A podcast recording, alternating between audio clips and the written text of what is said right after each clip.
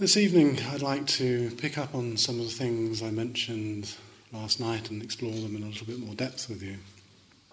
But before I do that, I want to talk a little bit about the problem of the human condition as the Buddha sees it.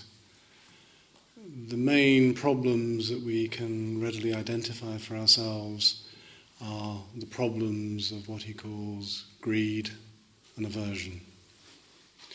Let's bracket out delusion for a bit. This is the unholy trinity, so uh, we've got delusion in there as well. But I really want to just look at these two aversion and greed because it's claimed in the early texts by the Buddha that the development of metta and compassion is the wonderful antidote to both of these elements, which are so, so present in human life. The greed that we see around us, not just individual, but corporate.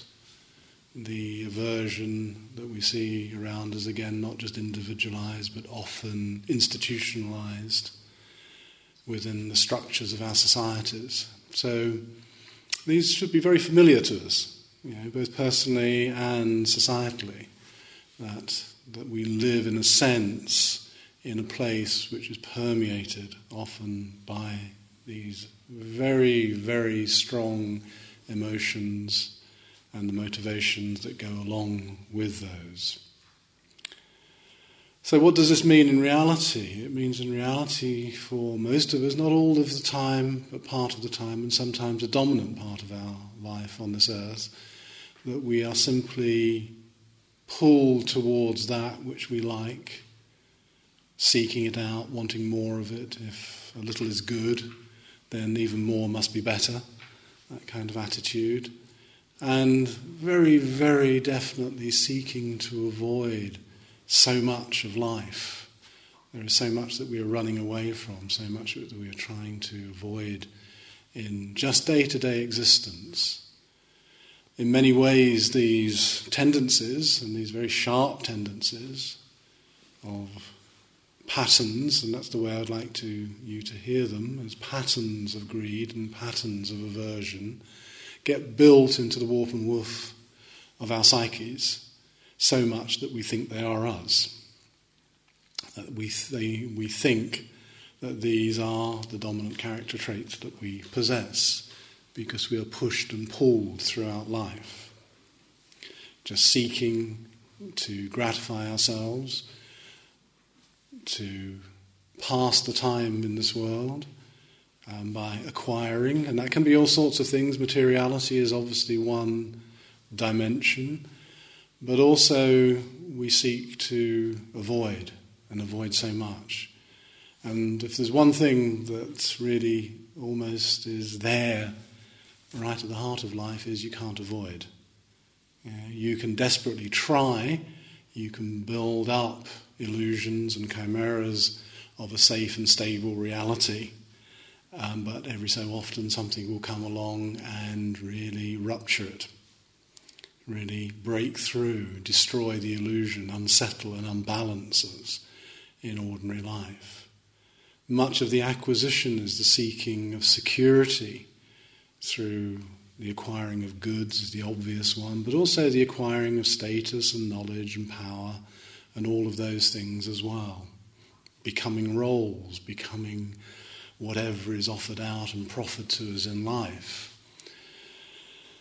So we are really radically, from this perspective, entrapped, entrapped within this push pull mechanism being pulled towards that which we want, averse to that which we don't want. Now, I don't know if it strikes you, but the most obvious thing about that is if that is the case, and really this is for you to examine it in terms of your own life, and just looking around and seeing whether it's true as a form of dominant behavior in others. If that is true, then the Buddha really is saying then human life, in its ordinariness, possesses very little freedom. Because we are, in some senses, and it's slightly a distortion of the term, but in some senses we're Pavlovian. You know, we're like Pavlov's dogs. Give us the thing that we want and we're salivating for it. You know, we're also trying to avoid, as I keep saying. So we're constantly pulled between these polarities this polarity of wanting and wanting to avoid. We even build them, as I suggested, into the patterns of our psyche, you know, so much so that I can be defined and um, create my identity out of my likes and my dislikes. Um, so much so, I think that we are very deeply suspicious sometimes of people that don't have very strong likes and dislikes. So much that we kind of think they're sitting on the fence. They have to take a position either way in terms of the like and the dislike. And in fact, in many senses, this covers the whole range of our feeling. How the feeling tone of existence for us is one governed by like and dislike, and neither. Neither liking nor disliking. A kind of state which is a numbness in a way, towards much of life. Now, this is diagnostic, obviously, um, because the Buddha is not saying this is a hopeless condition. It's um, not a hopeless condition because there is volition still there and we can still do something about it. Our lives do not have to be governed by these very, very strong and very, very powerful traits. They do not have to be governed by that in determining our course through life.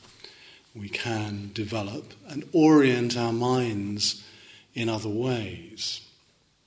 But why, why do we fall into this trap of aversion and greed and craving so easily? And I think, again, from this perspective, just sharing this perspective with you, that we tend to fall into that because we have a misunderstanding, a fundamental and radical misunderstanding, a misidentification of where happiness lies, whatever that might mean for you individually.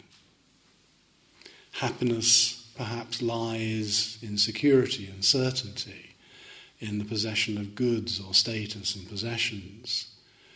It also lies in the avoidance on this diagnosis and the avoidance of so much of the inevitabilities of life. So much um, we, we often are caught into caught in patterns of avoidance that are so so deeply strong. I was remember I was remembering the other day an incident um, incident from my childhood where. Um, a friend of mine's father was so deeply averse to anything happening, he totally ignored everything. And I remember one time they were sitting in their back room during a gale, and half a tree came through the window. And the father got up and calmly drew the curtain over it. I mean, this shows you, in some senses, how strong the patterns of avoidance can be, of not wanting to acknowledge that something is happening, something is destroyed, I don't know, the kind of the coziness of the, of the sitting room or whatever it might be. Yeah. Now, it's all very well me externalizing this and pointing it out in somebody else's behavior, but of course, we all do this. We all have these patterns of avoidance. And, like it or not, what we seek to do often with others is avoid them. You know, um, like it or not, we're in a world with others, so consequently, there is attraction and repulsion in relation to others. And so we are, you know, in this state of wanting to be with certain people and wanting to avoid others. Um, something, of course, again, we can't do because we're thrown into situations. Literally, there's a thrownness about us when we're thrown into situations where we can't avoid, where we can't be with the people we want to be. Work situations is a classic one you know, where you're spending a lot of your time with people perhaps you don't really wish to be with. Again, this is all diagnostic. So, really, what we're trying, what I'm trying to say here is that what this, these, these patterns of behaviour that we're engaged in are really patterns of trying to create happiness for ourselves. So, in some senses, one can't just label it as bad. One can't just sort of wag a moral finger and say you're just bad people behaving wrongly. It's not like that. In many ways, what we are trying to do is simply our best. But unfortunately, misidentifying where the sources of the causes of happiness might lie. This is a much abused word, not particularly a word I like, happiness. Perhaps contentment, peace, ease are better words for it but a state where there isn't this tension, this pulling between polarities. So we're misidentifying, we're and radically misidentifying where it lies. There's a vested interest in society to keep us looking in the wrong direction, um, you know, to keep consuming goods. This is part of what it's about. And, you know, the myth of happiness, which is often offered out, you know, proffered to you um, by the advertisements. And these are, you know, these are very gross examples. There are the more subtle forms of adopting certain lifestyles and ways of behavior when you're going to become satisfied and fulfilled and this, that, and the other. And there's much that can be pointed at in terms of what we could really refer to as spiritual materialism as well, where even the spiritual path itself becomes yet another garb or guise which we take on. Uh, and we can swap roles, move from one spiritual tradition to another spiritual tradition, and still never find that ease or that contentment. And also, coupled with aversion and greed, where are also all of the psychology of the negative, of the negative psychology that arises out of them, such as irritation and anger and resentment and jealousy, such as obviously the greed and the avarice and the miserliness and the conceit that goes with what arises out of the psychology of greed. So, all of our negative psychologies can be traceable actually to the three major roots greed, aversion, and delusion. But just for this evening, I only want to concentrate on these two. And we pass, I'm sorry if I'm making you miserable this evening, it's not intentional. we can pass we can pass through life and it seems so sad. There's, a very much a pathos i think associated with the human condition which is we pass through life this this transitory extremely quick blip of our lives. We pass through this world immured often in these negative states.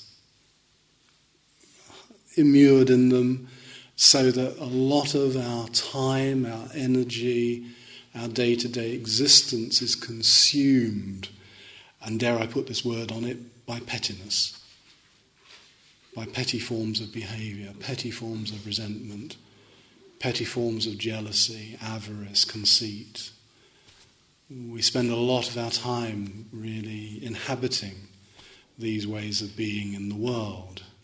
And again, this is not, as I say, simply to make you miserable, unhappy, or anything. It's to point out that it doesn't have to be that way. That life does not have to be this travail of these pettinesses writ large across our, you know, our day-to-day existence. It doesn't have to be that. What the Buddha offered us with effort, and he didn't ever say that it was easy to get, with effort, he offered us a way of being and a way of living in this world where we reached our potential.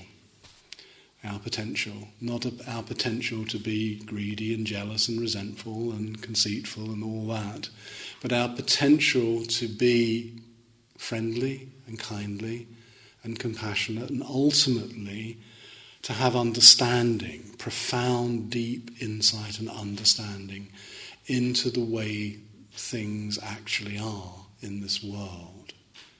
To rise above, to overcome the pettiness within ourselves. You know, to overcome that push pull mechanism of being forced from one polarity to another, from the seeking, the endless, endless seeking after fulfillment and satisfaction in things which ultimately never can give it to you. There's a word in Pali, slightly different in Sanskrit, which really defines this and which the Buddha identifies as the immediate cause of our problems. In Pali, it's tanha, in, in, in Sanskrit, it's trishna. This word trishna or tanha really indicates, and this is a literal translation, an unquenchable thirst. By its very, very nature, this search, this thirst that we have, which is its normal translation is craving, desire. By its very nature, it cannot be satisfied. It's endless. The search for fulfillment in these ways, through the things I've briefly mentioned, such as the search for fulfillment through materiality, the search for fulfillment through roles, through even simply the acquisition of knowledge and status and power. All of these things were never really at an end. They can never come to an end. They, it can never be quenched. It can never be cooled as long as we're caught on that treadmill. Yeah, I'm mixing metaphors desperately here, but never mind. once we're caught on that treadmill of looking and looking and looking and looking and looking, and I'm sure we've all had this experience at some point as the desired object, whatever it might be, the desired object, which the mythology tells you is going to make me happy. When you actually get it, what happens? Does happiness suddenly arise? Did it suffuse and pulse through your system? No, often it doesn't what you get is pleasure. And there's nothing wrong with that. Let's point this out.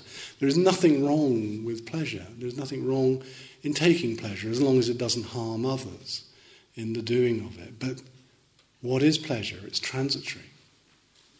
It arises and it passes away. However, if we mistake it for happiness, of course, we've got to try and keep repeating it like an addict, like somebody who's caught up in a profound addiction we've got to have higher and higher doses of pleasure you know, in order to maintain the myth of happiness. So the Buddha is offering us another way, another way, a way of beginning to drop this endless search for something which will never provide any stability, any contentment, but will only continue to produce restlessness. And if we look around Western society, much of it is extremely restless. I mentioned this last night, and I'm picking up on something I spoke about last night. This search for, for newness, for innovation, for you know, the kind of curiosity in its worst sense of trying just simply to look for the new without feeling grounded or dwelling really where we are. Now, the Buddha offers this alternative because the one that we live, the paradigm that we live in, certainly, and I think most of us probably can say this, certainly does not make us happy. It does provide us with something, and of course, in the original languages, there's a nice word for this. It's called dukkha. This word dukkha is usually translated as suffering, which is kind of over egging the cake a lot, a lot of the time, because much of it is, in a sense, simply down to this agitation, this lack of satisfaction, this feeling that life isn't providing me with what I want it to provide. Now, again, all of this you have to check out in terms of your own experience and look at it from the smallest to the largest aspects of your lives, from the big things, as I say, to the little things, to see whether this holds true, to see whether this querulousness, this agitation runs through your life, making it feel, even when you've got the situation that you really wanted, most of us don't even get to that, but even if you have, somehow there's still dis- dissatisfaction written into it. Somehow there is that lack of fulfillment written into that situation. So you, you get to be with the person you want to be with, and it's still not quite right. you get the newest material object that you want and it's not quite the right colour.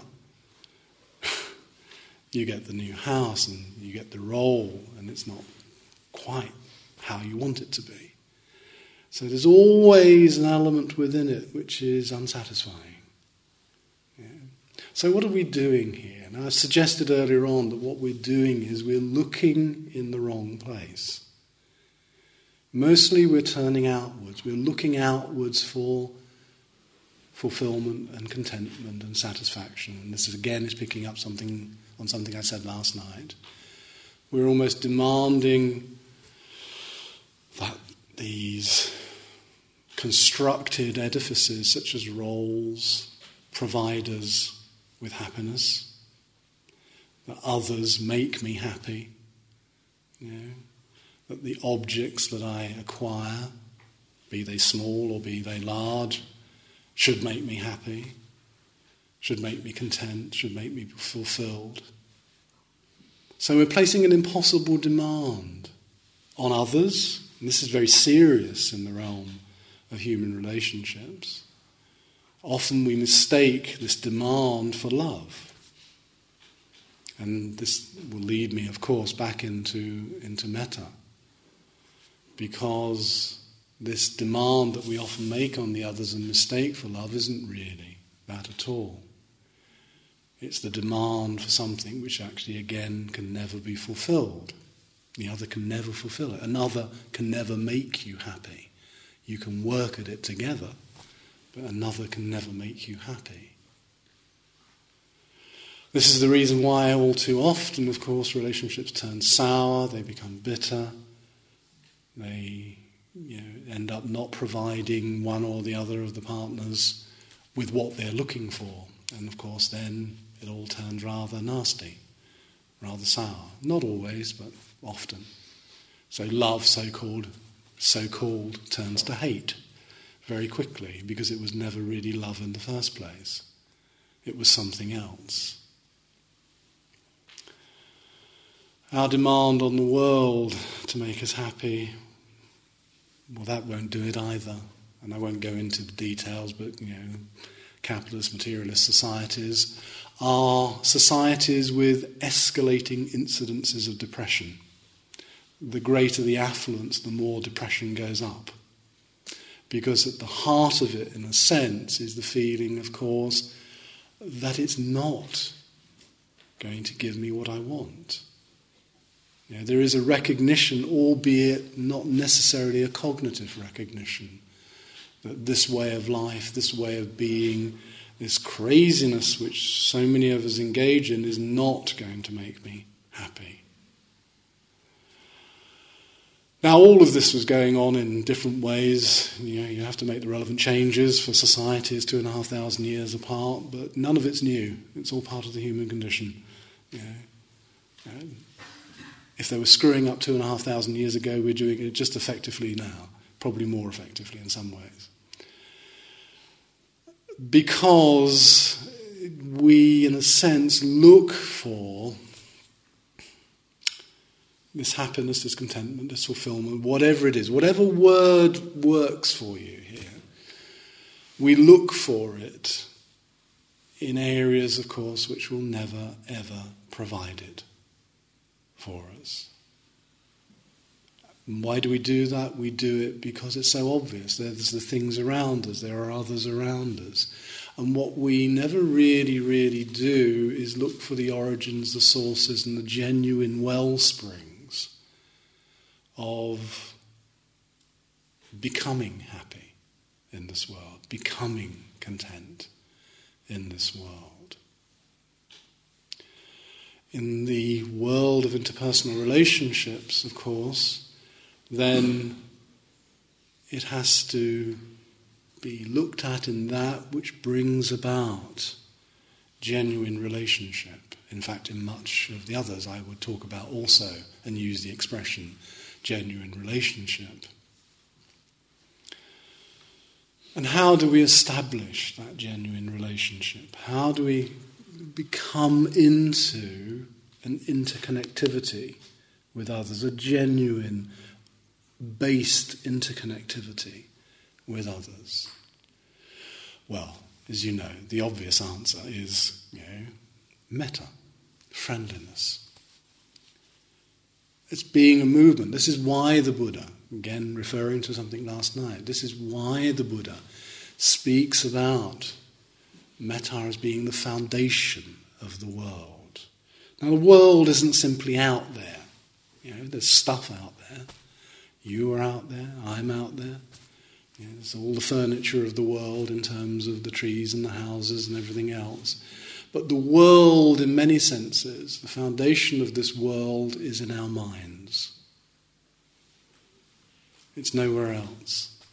So, the origins and the sources of our distress, our discomfort, our suffering, our pains, our anxieties, and also, and I've sp- spoken obviously very negatively about the, the, the pathos of the human condition, but also the well springs for the joy for the peace, the love, the contentment, the compassion, the insight, the equanimity. These all lie within the mind as well. So, what we seem to have done, for various reasons, some of which I might touch on, is basically elevated one set of characteristics, one world over another world.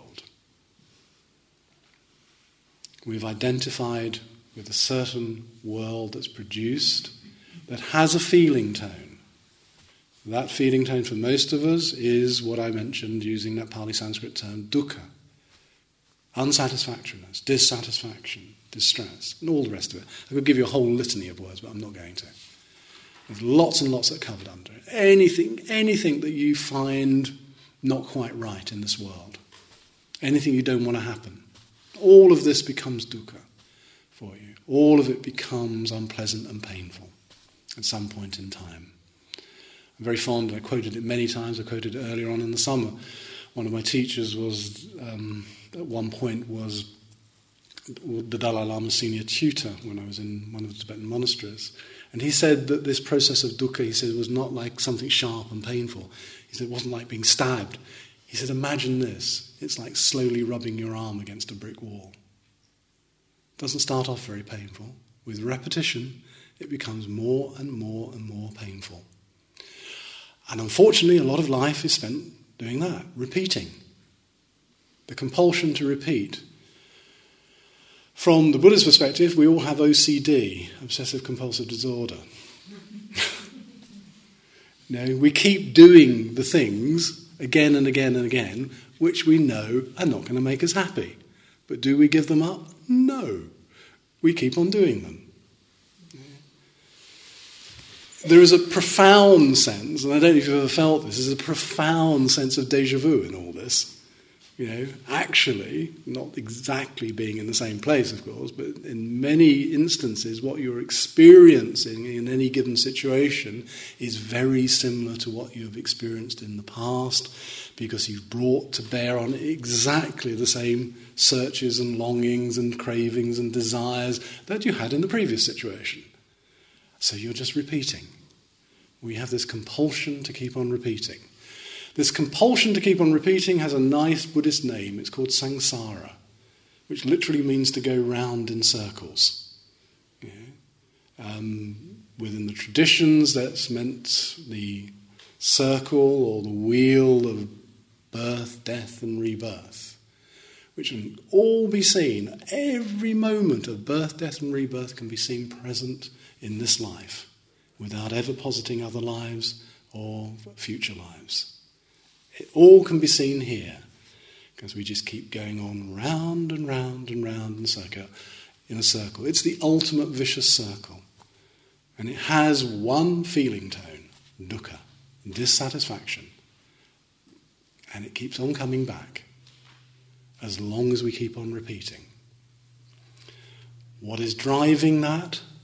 Well, our good old friends, aversion and greed with a hefty dose of delusion as well yeah, to keep it going. So that's the kind of situation we find ourselves in. So it's going to take a radical, isn't it, as you can imagine, given I've set it up seemingly so pessimistically, it's, it's going to take a radical reorientation to break that, because that is the world we know. That's the world. Like it or dislike it, and most of the time we spend a lot of time disliking it.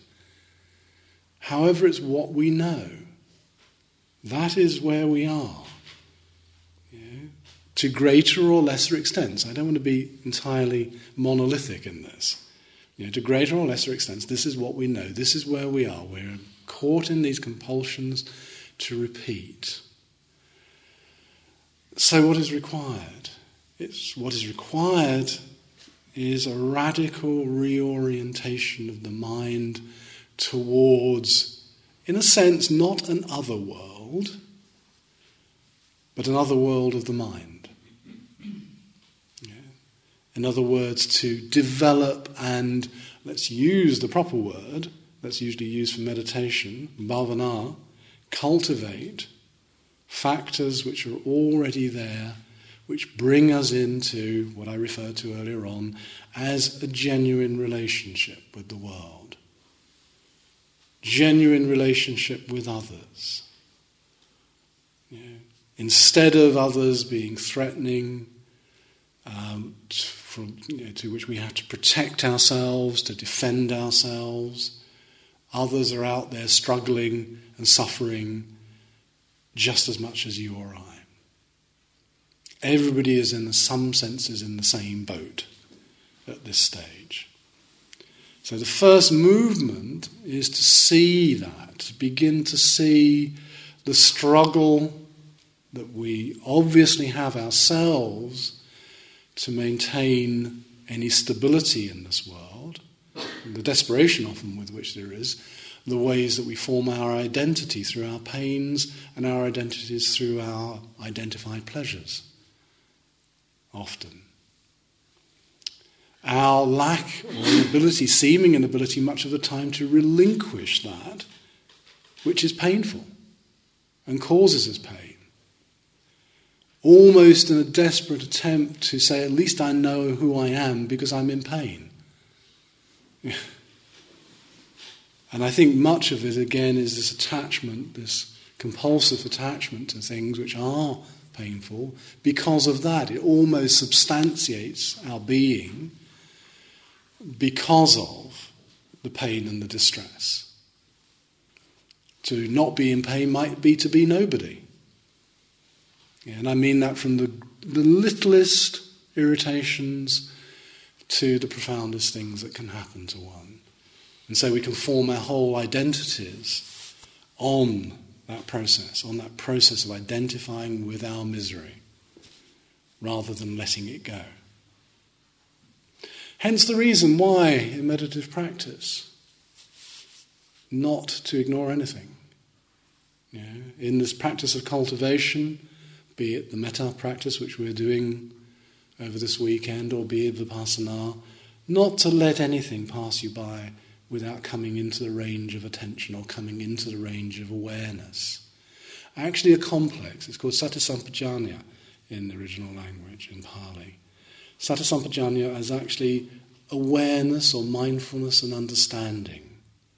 So the two come together. You're aware and you also understand what is going on. You see clearly what is happening without that repression that I spoke about and has really informed a lot of what I said in relation to the meditations, but also not grasping after it because you can see just those simple things that are going on in our cultivation practice, in our meditation practice, even if you're doing something as simple as samatha, simple concentration meditation, is it highlights the tendency of the mind to want to gravitate towards that which it likes and get carried off on it in a stream of fantasy, in a stream of myths, or the basic tendency to want to repress those dimensions of ourselves, our personalities, which we don't like. So, again, it's the, the mechanism that I spoke about in terms of our search through life just going on in that moment to moment aspect of the mind. Wanting to run away from, and wanting to gravitate towards. So greed and aversion is there, present in just those simple situations. So, in this radical reorientation of the mind, what are we replacing these facets with? What are we replacing the greed and the aversion with? What are we developing? What are we cultivating? Well, obviously, one answer is again metta, forming as it does this foundation for developing our interrelationship with the world. As the German language poet Rilke says, it's not enough, and I mentioned this last night without acknowledging where the quote comes from, it's not enough simply to see. We have to learn to love what we see. Otherwise, the seeing itself is cold. It has no feeling there towards it. Now, this is not a love which is a wanting to grasp after, the mistaken, the distorted form of love of which I spoke earlier on, the so called love that often turns to hate. This is a profound friendliness towards all things. It becomes that out of which, as I said last night, it becomes the soil out of which the wonderful flower of compassion and then joyfulness and equanimity come. That soil we have to till, we have to cultivate, we have to let, you know, we have to plant our seeds and nurture them and let them grow out of this soil. So, this profound friendliness, this movement through the world with a mind that isn't fixed on simple avoidance and simple grasping or craving. So it's a mind wholly different in some ways to the minds that we normally have in ordinary everyday existence. Now, that's not to say it's non existence, that that aspect of friendliness isn't there, because it is. For all of us, it is there sometimes in our ordinary life. You know, the compassion is there in our ordinary life. When we you know, are profoundly moved by something, you know, and the compassion genuinely wells up, might be in relationship to somebody who has had a tragedy feeling of compassion naturally arises and the wish to help, to comfort, to be with, just to be with, sometimes is there. The friendliness and the, almost the joy that goes with that friendliness is also there in a lot of ordinary life. But it's often limited to a narrow circle, a narrow circle of friends and family often. It never breaks out into anything larger. So it always remains a seed which is only half germinated, a seed which never has come fully to flower because we've never, in a sense, cultivated it properly. We've never held it as being precious, this seed. It arises seemingly just like all of the other aspects of mind. In terms of the greed, well, we're getting the opposite arising of the greed. And so one is generous, and to be generous, in some senses, you have to be friendly as well. So that comes out of the metta practice. The word metta has many links in Pali with other words. For example, some of you might know there's something called Kalyana Mitta. Kalyana Mitta is a spiritual friend. Mitta is related to metta. It's the same root, which is deriving means in, mean to be friendly, you know, to be loving towards. It has all of this connotation. So this is the movement that we make, and this is the small movement that you're starting to make in this weekend. Now, I never promised you last night, and I said I wasn't holding out any promissory notes that you're not going to get this wonderful suffusing feeling of metta pulsing through your veins by the end of the weekend. But what you are starting to do, you know, is orient the mind actually turn the mind into more wholesome ways, even if, even if it's not actually happening at this moment in time. So these are just small beginnings, just a reorientation. The moment you reorient your mind towards, say, the difficult person, somebody you have antipathy normally towards, the person you would seek to avoid, you've, in a sense, started to create another world. You started to create a world in which real relationship can start to happen, where I'm not automatically propelled or reacting in this simple, and it is a very simple process. In this very simple process of beginning to reorient the mind, I begin to use something which in Pali is called cetana. Cetana is volition. So I start to act. Now, this might be an as if, and it is at the moment, this moment in time, as if I really wished this person, who I don't really particularly like, all of these things. But it's just starting to make that movement, turning us away from patterns of reactivity into possible patterns of activity. Or actually, let's drop the word pattern, just simply into activity. Learning to, to befriend what is there rather than running away from it. Now, generosity comes along with that as well, because I'm not just simply talking about material generosity. That's an important part, but it's not the story. The story is one of generosity of spirit. a spirit that can be with others, both in their pains and their sufferings, and their pleasures and their joys and can do it equally. So again, it becomes a foundational dimension. It becomes the foundation for equanimity, for example, in this world. Now, when one wholly lives in this way, there's a word which has become very familiarized, it's become naturalized into English, so much so you whip through an English dictionary these days, you can find it, and it's called nibbana. Living in this way is not popping off to another place. Know? It's not actually a place at all. Nibbana is a way of being in this world.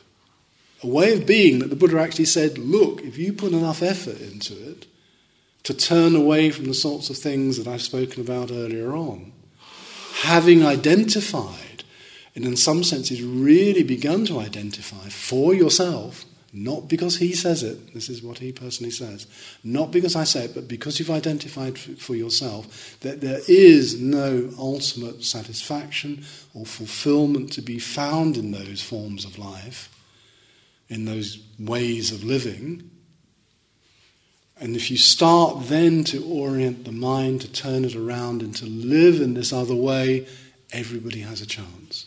There is nobody who cannot, cannot live in a better way in this world.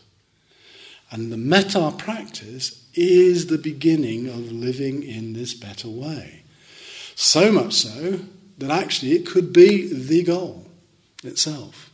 What better way to live, says the Buddha, than living in this friendliness in this world with no enemies? There's plenty of people doing bad things, but they don't have to be your enemies. One can still disapprove of what people do without hatred. And notice the way that so easily arises. You, know, you see another's action and you dislike it, and then you hate the person or have a very strong emotional reaction to that person who's engaging in that action. Yet, if we really began to understand the well springs of our own bad actions, our unwholesome actions in this world, wouldn't we begin in that spirit of generosity to see that others are doing something similar? They are thinking, they are protecting themselves, defending themselves, making themselves happy, whatever, in performing these actions. So, in fact, just like ourselves, the origins and the well springs of others' actions arise out of their woundedness, just as it does often for ourselves, out of their pain, out of their distress.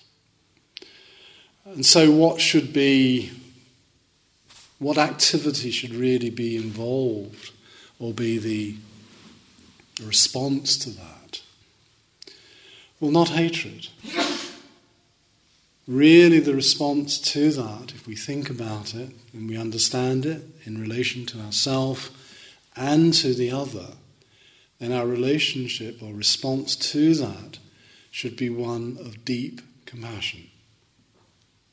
A compassion founded on the friendliness and the generosity that starts to overcome the natural tendencies and I say natural simply because we're lazy. We go back into the known, we go back into the familiar. We move into our patterns of greed and our patterns of aversion simply because they're so familiar to us. You know? In using Christian terminology, we keep on falling into those same patterns. Often because we can't see a way out, but often simply because that is the known. So let's put this basically to finish off this little talk into Buddhist terminology. We keep falling into the patterns of samsara, this endlessness of going round and round in circles. You know, in fact, as I so often say to people in this room, that the word in its original language is not a noun, it's a verb. So samsara should be samsaraing. You know, that's what we're doing in ordinary life, we're samsaraing with all of that pattern of distress called dukkha.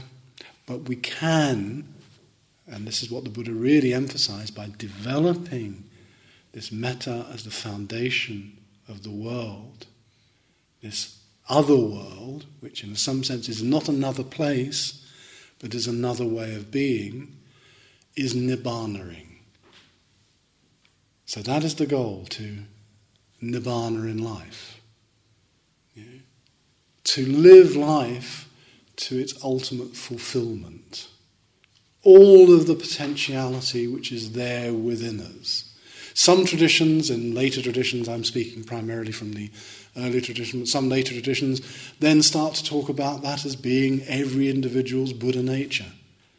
Everything that they can actually access within themselves that can turn them into this optimum being in the world. And that is open to every one of us. You know, doesn't matter what background anybody comes from, what the traumas of their life have been. This is accessible, says the Buddha, to everyone, but it doesn't come easy. And he doesn't say it's going to come easy. It's going to take effort and it's going to take commitment. And it's a project for life in both that senses, a project throughout life and to fulfilling what is there as our potential within life. That potential can simply be expressed as the potential to be friendly, compassionate, and have understanding about the way things are. And in doing that, we live this world in a wholly, wholly different way and can live it in a wholly different way. And if you engage in it, even at this faltering kind of beginning of beginning to do something like metta practice or vipassana or whatever the bhavana, the cultivation is, you can see that world slowly, slowly just start to change. Not dramatically, it's not the Big Bang Theory, it starts to change very subtly elements and patterns that used to feel so much part of you can start to drop away and be replaced not by the claustrophobia of the familiar, and by here the familiar I often mean those patterns of behavior which causes pain, but the spaciousness of something which is completely different. And that is what this goal is about, and this is what the practice of metta is aimed at the practice of spaciousness, the practice of connectivity, of learning to be with others in a wholly, wholly different way. Okay, I'll finish there. Whew, that was a long talk. I'll leave it open for some questions. If there are some questions, please, please do ask. Um, it's only been a brief talk. I mean, despite the fact I said it's been long, it's only been, it's really only touched on very, very few issues. So there's a lot unexplained within what I've said. So please, if there is something, do ask.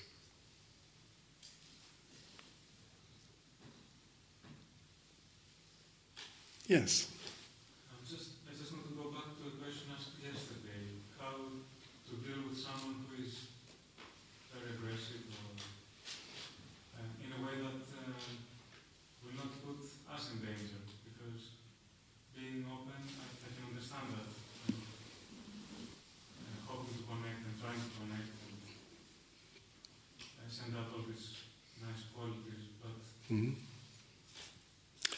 Well, the point is, is that even, even if you're doing that, it's not always going to work.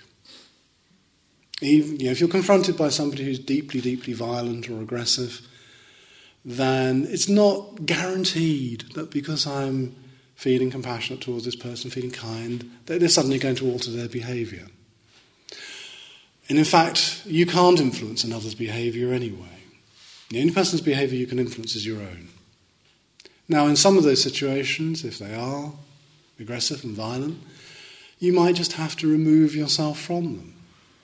Sometimes, though, and I really do think this is the case, sometimes when you bring that attitude, if it's not this ultra violent, aggressive scene, then it can touch somebody.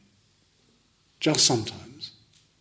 But in a way, really, any change that takes place in that person is only being stimulated by what you bring. The change has to come from within themselves. They have to, in some senses, see the futility of the aggression, the futility of the anger, or whatever it is. So, you know, don't expect the world suddenly to change. And I mean this in the hard headed sense of the world, not the world I've been speaking about, simply because you bring that. What it will change is your attitude towards the world, your attitude towards others in it who might be aggressive and they might be violent, but that still not, might not preclude you having to remove yourself out of a situation. And that's called wisdom.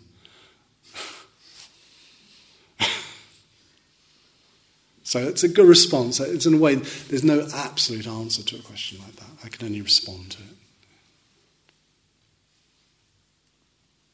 Could you um, say something about um, this sort of, because I was thinking about the two things, and one is like the quality of love that we want to give to ourselves, mm-hmm. and the other thing being when we start to look at things like greed and aversion, how we might then start to be a bit like angry with ourselves when we do notice so how do those two things, like, you know, how can you manage, you don't slip into something that's like a bit harsh on yourself and you lose mm. those qualities?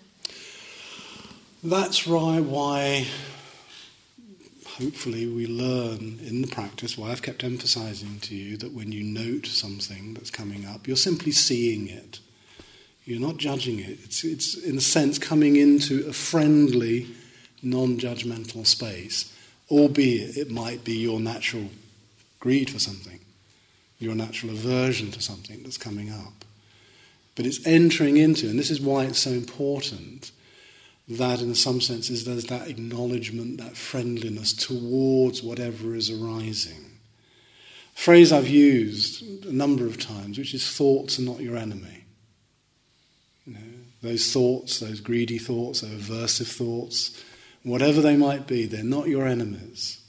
So you can come into a relationship of acknowledgement with them, and that has to take place in a friendly space.